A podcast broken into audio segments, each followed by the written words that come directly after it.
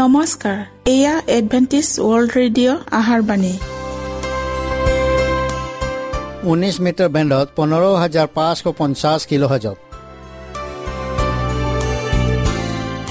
Adventist world radio যোগে অসমীয়া ভাষাত প্ৰচাৰিত আহাৰ বাণী প্ৰত্যেক বুধবাৰ আৰু দেওবাৰ সন্ধিয়া সাত বজাত আহাৰ বাণী শুনাৰ পিছত আপোনালোকৰ কিবা মন্তব্য আৰু প্ৰশ্ন থাকিলে আমালৈ এই ঠিকনাত লিখক। আমাৰ ঠিকনাটি হৈছে Adventist world radio' seven day Adventist মণ্ডলী অসম শাখা লতাকাটা বশিষ্ট গুৱাহাটী সাত আঠ এক শূন্য দুই ন।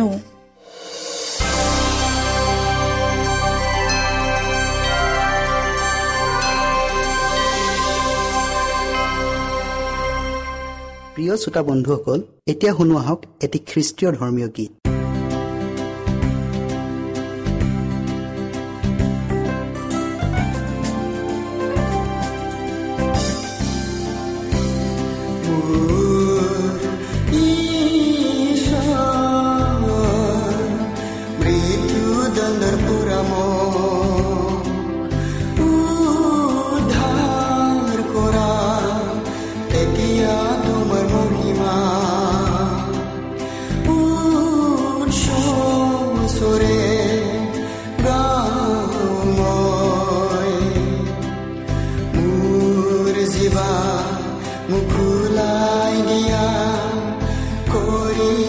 sun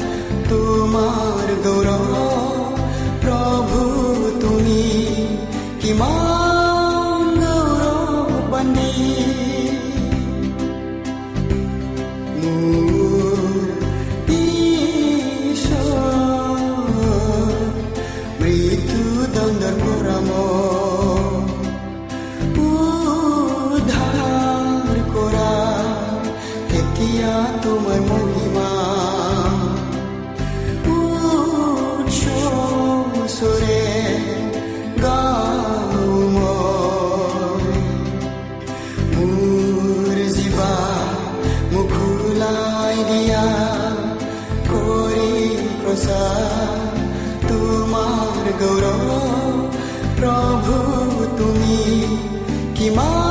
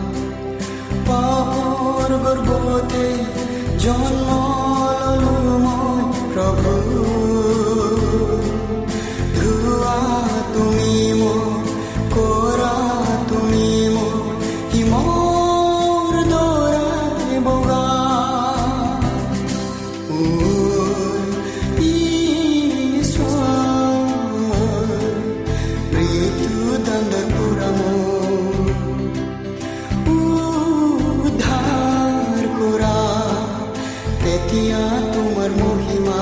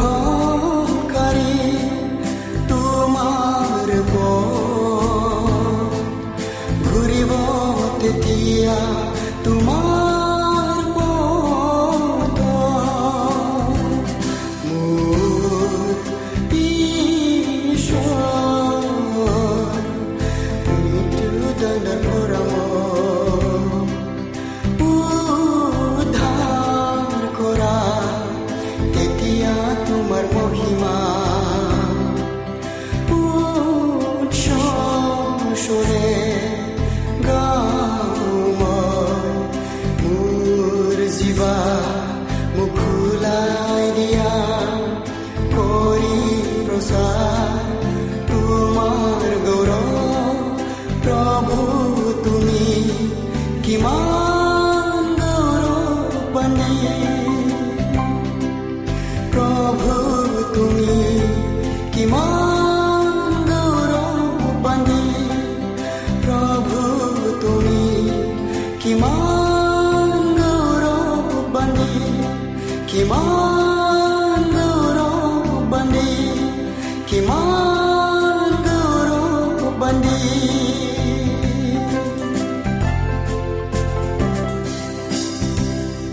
প্ৰিয় শ্ৰোতা বন্ধুসকল আহক আমি খন্তেক সময় বাইবেল অধ্যয়ন কৰোঁ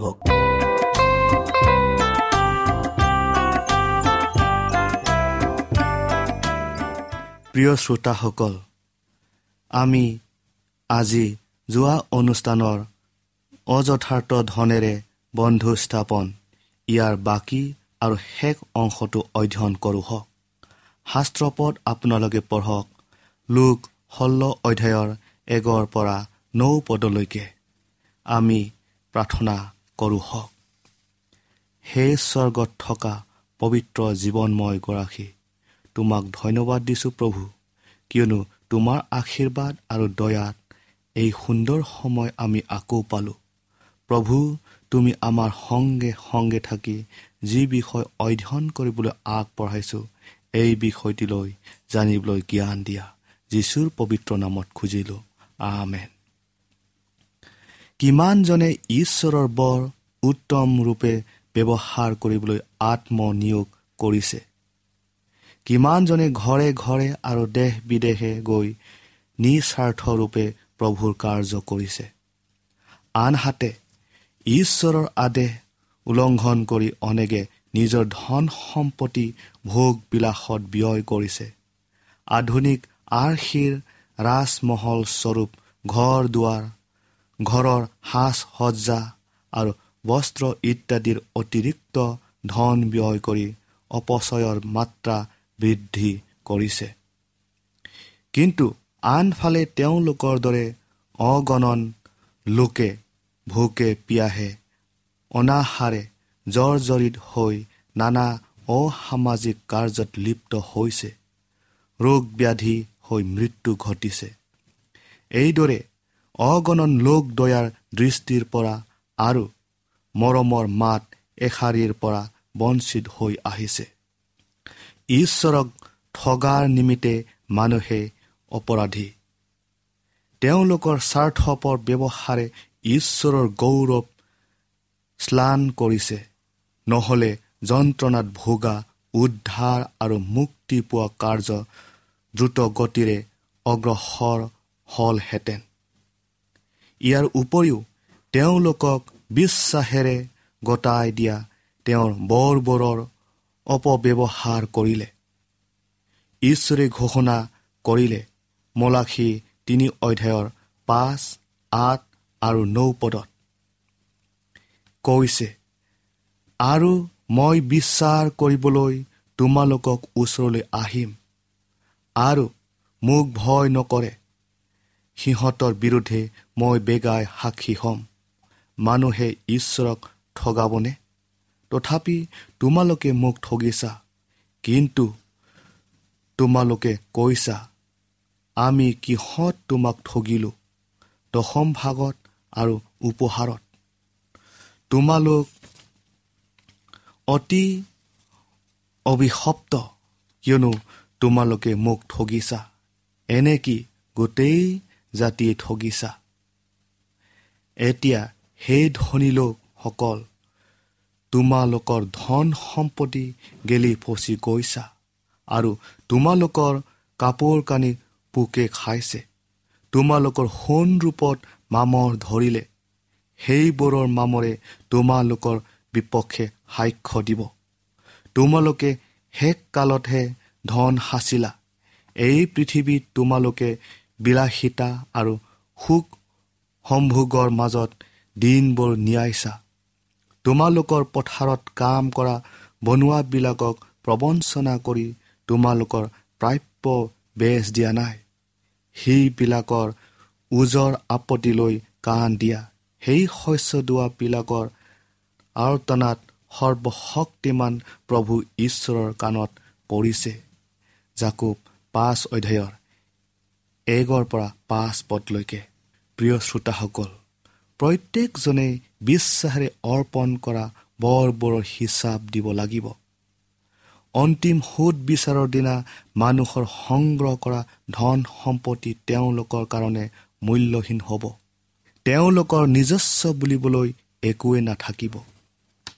যিবিলাকে জগতৰ ধন সম্পত্তি সংগ্ৰহ কৰাত সময় নিয়াই তেওঁলোক অল্পজ্ঞানী অনন্ত জীৱনৰ প্ৰতি হাবিয়া নথকা।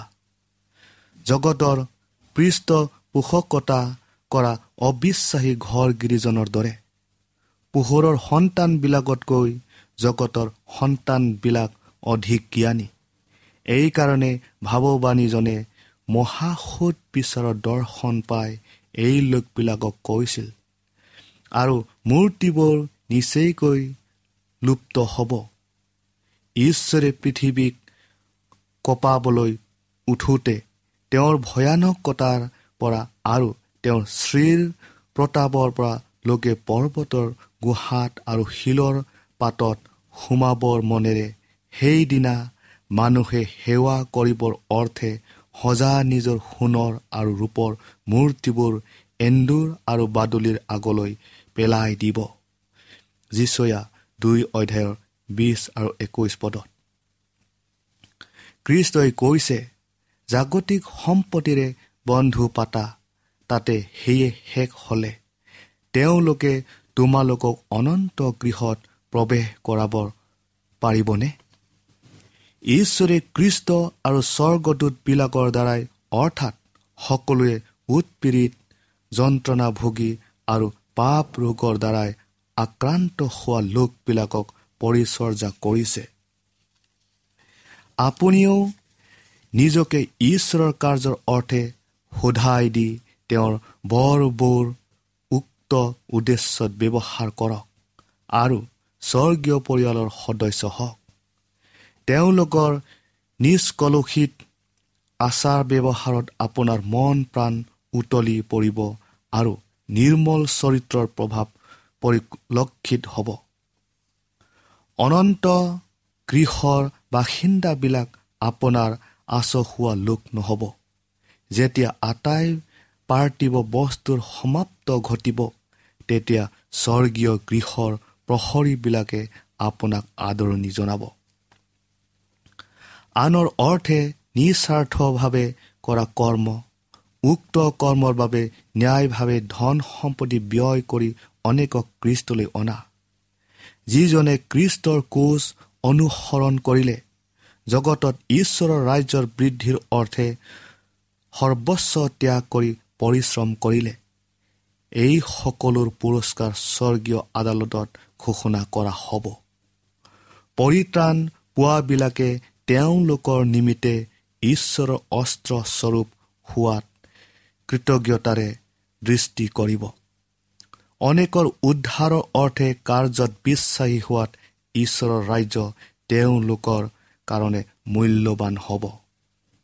প্ৰিয় শ্ৰোতাসকল এই দৃষ্টান্তৰ শিক্ষা সকলোৰে কাৰণে কৃষ্টৰ যোগেদি দিয়া অনুগ্ৰহৰ কাৰণে প্ৰত্যেকজন ব্যক্তিয়ে দায়বদ্ধ। পাৰ্থিৱ বা জাগতিক সত্তাত লীন হোৱা জীৱন অতি মধুৰ সহজ আৰু সৰল। সেয়ে ঈশ্বৰৰ ইচ্ছা যেন ইহকালতেই আমি তেওঁৰ ইচ্ছাৰ বশত থাকি অবিনাশী চিৰকলীয়া জীৱনৰ অধিকাৰী হওঁ। প্ৰত্যেক বছৰ নিয়ুত নিয়ুত লোক সতৰ্কবাণী নুশুনাকৈ আৰু উদ্ধাৰ নোপোৱাকৈ অনন্তকালৰ গৰ্ভত হেৰাই গৈছে। মুহূৰ্তে মুহূৰ্তে আমাৰ পৰিৱৰ্তনশীল জীৱনত আনক ঈশ্বৰৰ বাক্য কৈ উদ্ধাৰৰ পথ দেখুওৱাৰ সুযোগ এতিয়াও আমালৈ মুকলি হৈ আছে। অবিৰাম গতিত এই সুযোগবোৰ আহে আৰু যায়। ঈশ্বৰৰ ইচ্ছা আমি যেন ইয়াৰ সৎ ব্যৱহাৰ কৰোঁ। আমাৰ দিন সপ্তাহ মাহবোৰ অতীত হৈ গৈ আছে। তাৰ মাজতে তোমাৰ ঘৰগিৰি বাবৰ হিচাপ দিয়া হঠাৎ এনে মাত শুনিবলৈ পাম যাৰ উত্তৰ দিবলৈ আমি আখৈ মাতিব নোৱাৰোঁ। সেইকাৰণে কৃষ্টই আমাক প্ৰত্যেকজনকে উক্ত বিষয়ত গভীৰতাৰে বিবেচনা কৰিব দিছে। তৰ্জুৰ এফালে যীচুক ৰাখক যিজনা অনন্ত ঐশ্বৰ্যৰে ভঁৰাল জীৱন সত্য স্বৰ্গীয় সুখ আৰু কৃষ্টত উদ্ধাৰ পোৱাৰ আনন্দ আৰু আনফালে জগতে দিব পৰা আটাই প্ৰলোভনীয় বস্তুবোৰ ৰাখক। তেনেকৈ তৰ্জুৰ এফালে আপোনাৰ হেৰুৱা জীৱন আৰু আনফালে আপোনাৰ পৰিশ্ৰমৰ দ্বাৰাই উদ্ধাৰ পোৱাবিলাকক জীৱন ৰাখক। আন কথাত আপোনাৰ বিনষ্ট হোৱা জীৱন আৰু ঈশ্বৰৰ জীৱনৰ মাপ খাতিৰে জোখা জীৱন। এতেকে সুসময় আৰু অনন্ত জীৱনৰ নিমিত্তে যত্নপৰ হওক। আৰু যেতিয়াই আপুনি এই বিষয়ত নিশ্চিন্ত হ'ব খুজিব তেতিয়া কৃষ্টই ক'ব এজন মানুহে গোটেইখন জগত পায়ো যদি নিজৰ প্ৰাণ হেৰুৱায় তেন্তে তেওঁৰ কি লাভ হ'ব? একো লাভ নহ'ব। মাৰ্ক আঠ অধ্যায়ৰ ছয়ত্ৰিছ পদত। প্ৰিয় শ্ৰোতাসকল পাৰ্থিৱ বস্তুতকৈ স্বৰ্গীয় বস্তুৰ প্ৰতিহে আমি হাবিয়া কৰাটো ঈশ্বৰে বাঞ্ছা কৰে। তেওঁ স্বৰ্গীয় বিষয়ৰ সকলো সুবিধা আমাক দান কৰে। তেওঁ আমাৰ আত্মিক বিষয়ৰ উচ্চাকাংক্ষাৰ মনোবাঞ্চাক উত্তম ঐশ্বৰ্য বুলি গণ্য কৰি উৎসাহিত কৰে। তেওঁ ঘোষণা কৰি কৈছে মই এটি মানুহক শুদ্ধ সোণতকৈ এনেকি এটি মনুষ্য ও ফকীৰৰ শুদ্ধ সোণতকৈও দুৰ্লভ কৰিম। যিচয়া তেৰ অধ্যায়ৰ বাৰ পদত যেতিয়া জাগতিক ধন সম্পত্তি পোকে খাব আৰু মামৰ ধৰি ক্ষয়প্ৰাপ্ত হ'ব তেতিয়া খ্ৰীষ্টৰ অনুগামীবিলাকে স্বৰ্গৰ অক্ষয়নীয় অবিনাশী ঐশ্বৰ্যৰ কাৰণে উল্লাস কৰিব। জগতত আটাইতকৈ উত্তম বন্ধু বা সখা কৃষ্টৰ বাহিৰে আন কোনোৱে নাই। জগতৰ অতি মনোৰম ৰাজ অট্টালিকাতকৈ কৃষ্টই আমালৈ নিৰ্মাণ কৰা স্বৰ্গীয় অট্টালিকা অতিকৈ মনোৰম। অতি নম্ৰতাৰে জগতৰ মান প্ৰশংসাৰ কথা বতৰাতকৈ আমাৰ ত্ৰাণকৰ্তাজনাই তেওঁৰ বিশ্বাসীবিলাকক কোৱা আহা মোৰ প্ৰীতিৰ আশীৰ্বাদৰ পাত্ৰবিলাক জগতৰ সৃষ্টিৰে পৰা যুগুত কৰি থোৱা ৰাইজৰ অধিকাৰী হোৱা যিবিলাকে তেওঁ বৰৰ অপব্যৱহাৰ কৰে। তথাপিও কৃষ্টই তেওঁলোকক অক্ষয় ধন লভিবলৈ সুযোগ দিছে। তেওঁ কৈছে আনক দান কৰা তেতিয়া ঈশ্বৰেও তোমালোকক দান কৰিব। তোমালোকৰ সকলো সম্পত্তি বেছি দৰিদ্ৰক দান কৰা যি ঠাইত চোৰ সোমাব নোৱাৰে আৰু পোকেও নষ্ট কৰিব নোৱাৰে এনে স্বৰ্গত তোমালোকে পাতি যোৱা মোনাত অক্ষয় ধন সাঁচি থোৱা। লোক তেৰ অধ্যায়ৰ তেত্ৰিছ পদত যিবিলাক ইহ জগতৰ ধনেৰে ধনৱন্ত তেওঁলোকক অহংকাৰী নহ'বলৈ আজ্ঞা দিয়া। তেওঁলোকে অনিশ্চিত সম্পদৰ ওপৰত ভৰসা নকৰি যি ঈশ্বৰে দয়া কৰি আমাক সকলো উপভোগ কৰিবলৈ দিছে তেওঁত ভৰসা কৰক। তেওঁলোকক ভাল কৰ্ম কৰিবলৈ সৎ কৰ্মত ধনৱন্ত হ'বলৈ আৰু দানশীল আৰু উদাৰ হ'বলৈ আজ্ঞা দিয়া। ইয়াকে কৰিলে তেওঁলোকে নিজৰ বাবে ভৱিষ্যত জীৱনৰ দৃঢ় ভেটি স্বৰূপ ধন সাঁচি থ'ব আৰু তেতিয়া তেওঁলোকে প্ৰকৃত জীৱন লাভ কৰিবলৈ সমৰ্থ হ'ব। প্ৰিয় শ্ৰোতাসকল এতেকে আপোনাৰ ধন সম্পত্তি আগতীয়াকৈ স্বৰ্গত জমা কৰক। আৰু ঈশ্বৰৰ সিংহাসনৰ কাষত আপোনাৰ স্বৰ্গীয় সম্পত্তিৰ ভঁৰাল স্থান হওক।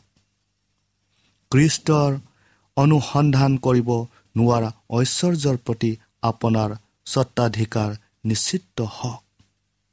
প্ৰিয় শ্ৰোতাসকল আজি আমি ইয়াতে সামৰিলোঁ।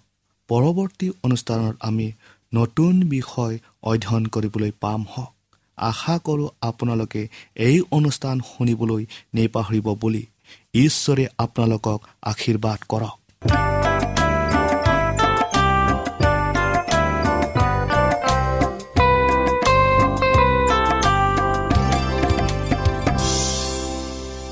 ইমানপৰে আমি বাইবেল অধ্যয়ন কৰিলো। এতিয়া আকৌ শুনো আহক এটি খ্ৰীষ্টীয় ধৰ্মীয় গীত।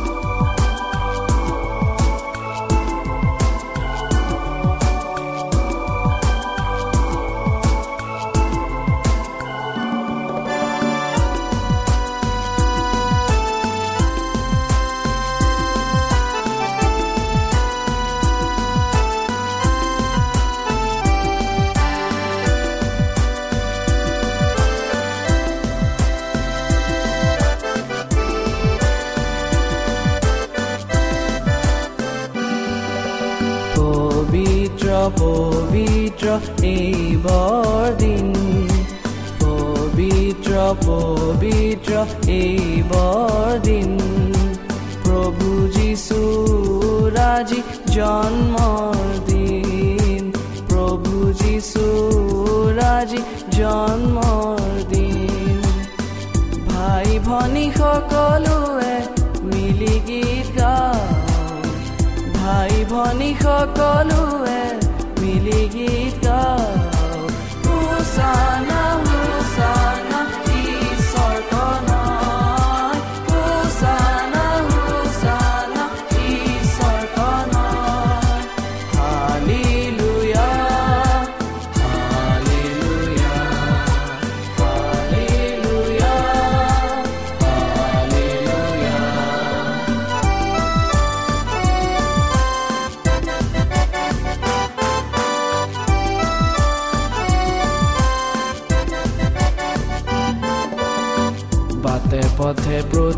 ঘৰে তৰাবোৰ জিলিকিছে ৰঙা নীলা পোচাকেৰে শিশুবোৰে হাঁহিছে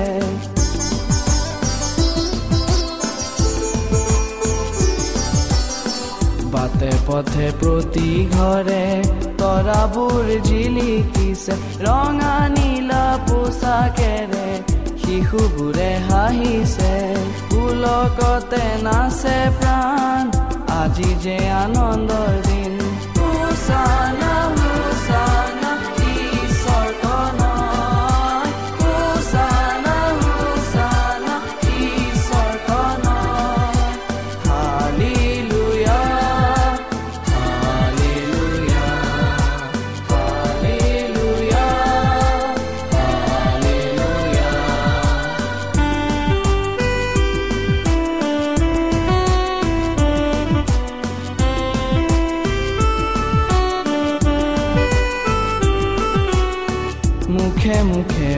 ধো ক্লান্তিৰ অৱসান। প্ৰীতিৰো লগ বৰষে প্ৰেমৰ আলিংগন।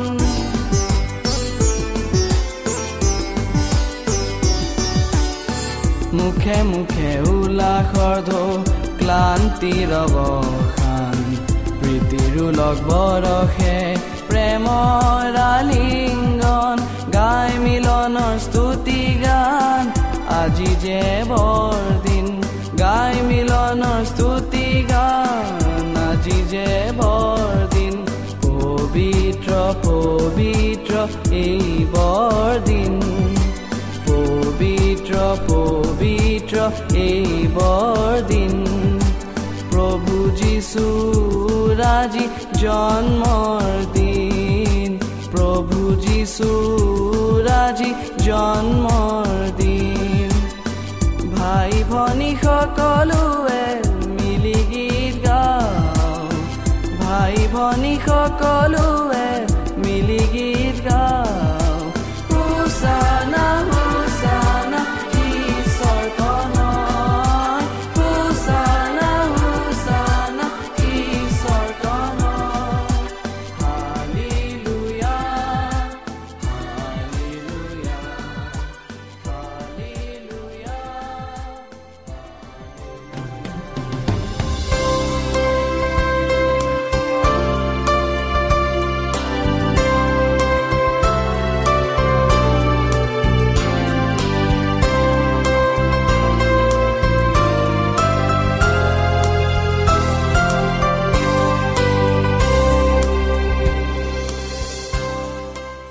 মনত ৰাখিব আমাৰ ঠিকনাটি পুনৰ কৈ দিছো।